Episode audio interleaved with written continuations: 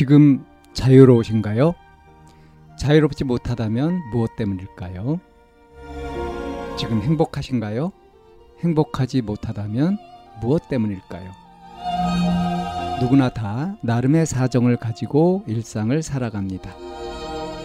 일상 속에서 자유롭고 행복한 길을 찾아가는 심리 상담 방송 참나원 지금 시작합니다.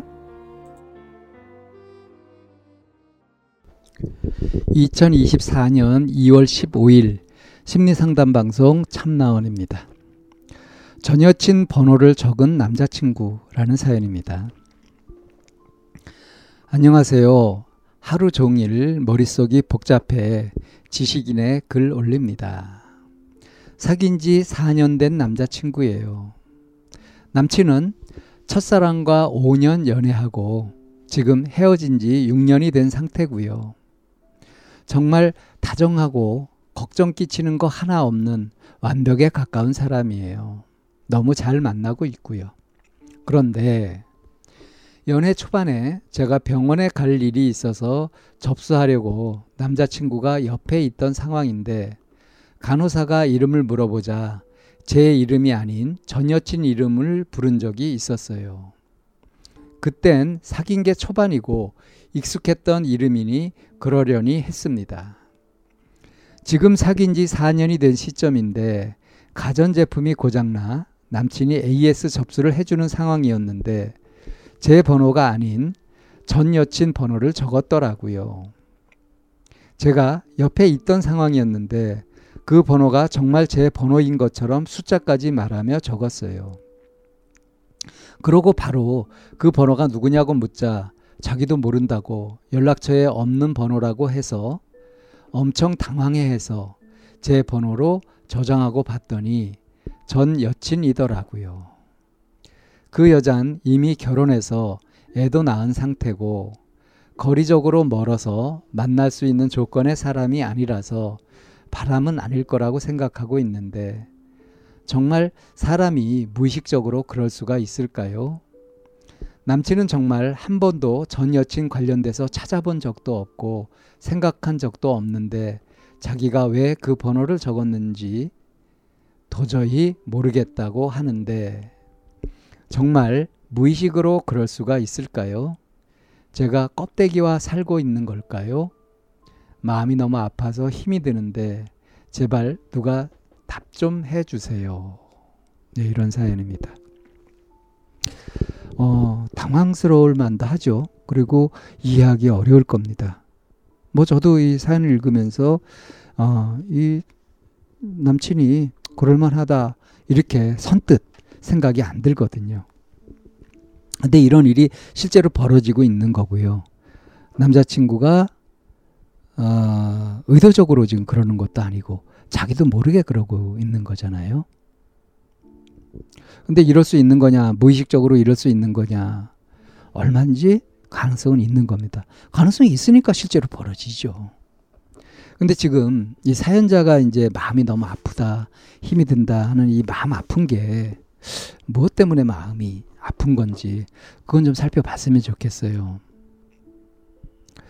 어, 이 남자친구가 전 여친을 이렇게 무의식적으로 마음 깊숙이 해서 정리를 못하고 있는 그런 걸로 보여서 그래서 그 그런 이제 남자친구가 너무 안 됐어서 그래서 마음이 아픈 것인지 어, 그것보다는 문맥을 보면 그 전에 이제 그런 말을 했죠. 무의식적으로 정말 무의식으로 그럴 수가 있을까요? 제가 껍데기와 살고 있는 걸까요? 요거 이것 때문에 실제로는 마음이 아픈 게 아닌가 싶은데요. 그러니까 이 사람이 나와 뭐 사랑을 하고 뭔가 같이 하고 하고 있지만 이거는 이 사람 전체가 아니라 이 사람 소갈맹이가 아니라 그냥 겉으로만 몸만 이러고 있지 마음은 온통 아직 전 여친한테 있는 거 아닌가. 이제 이런 생각이 들면서 이제 자기 자신이 껍데기가 살고 있는 자기 자신이 비참해서 그래서 마음이 아픈 건지 이쪽이 확률이 크겠죠.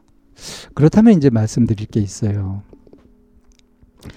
어, 지금 이 남자친구에 대해서 어떻게 썼냐 하면 다정하고 걱정 끼치는 거 하나 없는 완벽에 가까운 사람이라고 했잖아요. 그리고 너무 잘 만나고 있고.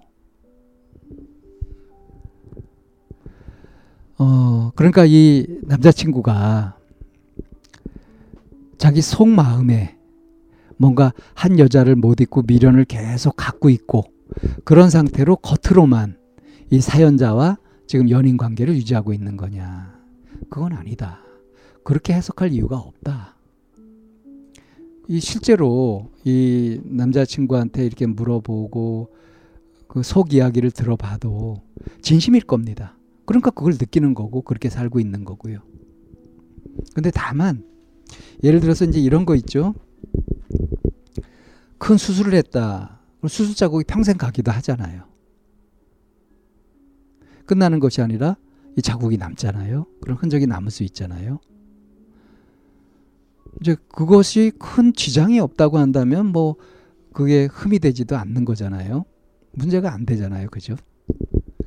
자, 근데 마음에서 이렇게 5년 동안 연애를 하고 어? 첫사랑, 첫사랑과 5년 연애했다. 얼마나 깊이 남아 있었겠어요. 그죠? 근데 지금 헤어지고 6년이 되었다. 헤어지고 6년은 어떻게 지냈냐? 지금 한 그러니까 한 2년 정도는 그 충격을 곱씹거나 뭐 이랬을 수 있겠죠. 근데 지금 4년 동안은 어때요? 이 사연자와 지금 연인이 되어 가지고 사귀고 있잖아요. 잘 만나고 있고.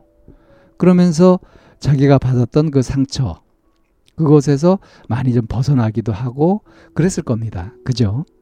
많이 위로도 되고 그렇게 됐을 거예요. 그런데 그 과거의 그 기억이나 그 경험이 완전히 다 사라졌겠는가? 아니면 마음속에 어떤 흔적이라도 남아 있지 않겠느냐 하는 거죠. 그게 우연한 기회에 이런 상황에서 툭 드러날 수도 있는 거죠. 자기도 모르는 사이에. 그러니까 이제 무의식적으로 가능하다 하는 얘기고요. 그렇다고 해서 진심이 아니다. 그 헤어지고 나서 그 4년 동안 이 사연자와 보낸 이런 세월들이 겉껍데기만 그런 거다라고 볼 수는 없는 거다 이겁니다. 그러니까 과거의 그 일은 아픈 상처로 남아 있는 것이다. 이것마저 깔끔하게 하고 싶다 그러면 이제 심층 분석을 해가지고 그걸 어떤 지우거나 대체할 수 있는 그런 작업을 하는 것도 불가능한 건 아니에요. 근데 그런 것도 없이 그것이 사라졌을 것이다. 시간이 약이지 않냐. 아직 안 아직 그것이 사라지지 않았다면 그 미련스러운 거 아니냐. 이렇게 보는 거는 너무 섣부른 응? 그런 천박한 이해 방식이라고 할 수 있겠습니다. 그래서 어 이게 실수로 이런 일들이 이루어지고 아 이게 뜻밖에도 뭔가 아픔으로 남아 있나 보다. 근데 실제 지금 살아가는 데 있어서 어떤 불편함이나 문제가 있느냐 하는 것들을 이제 가지고 좀 심층 상담을 해보고 그리고 이제 괜히 이거 가지고 막 너무 신경 쓰면서 이제 과거 상처의 그런 흔적을 가지고서 너무 힘들어할 필요는 없지 않을까.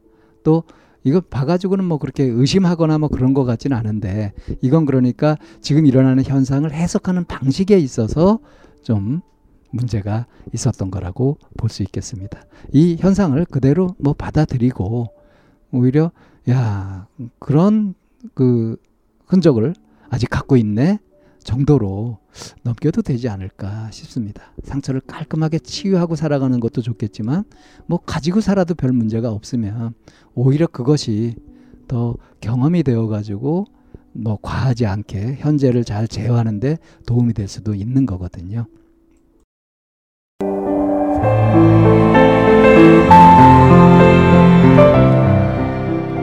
이 상담 방송은 마인드 코칭 연구소에서 만들고 있습니다. 상담을 원하시는 분은 02-763-3478로 연락을 주시면 안내를 받으실 수 있습니다.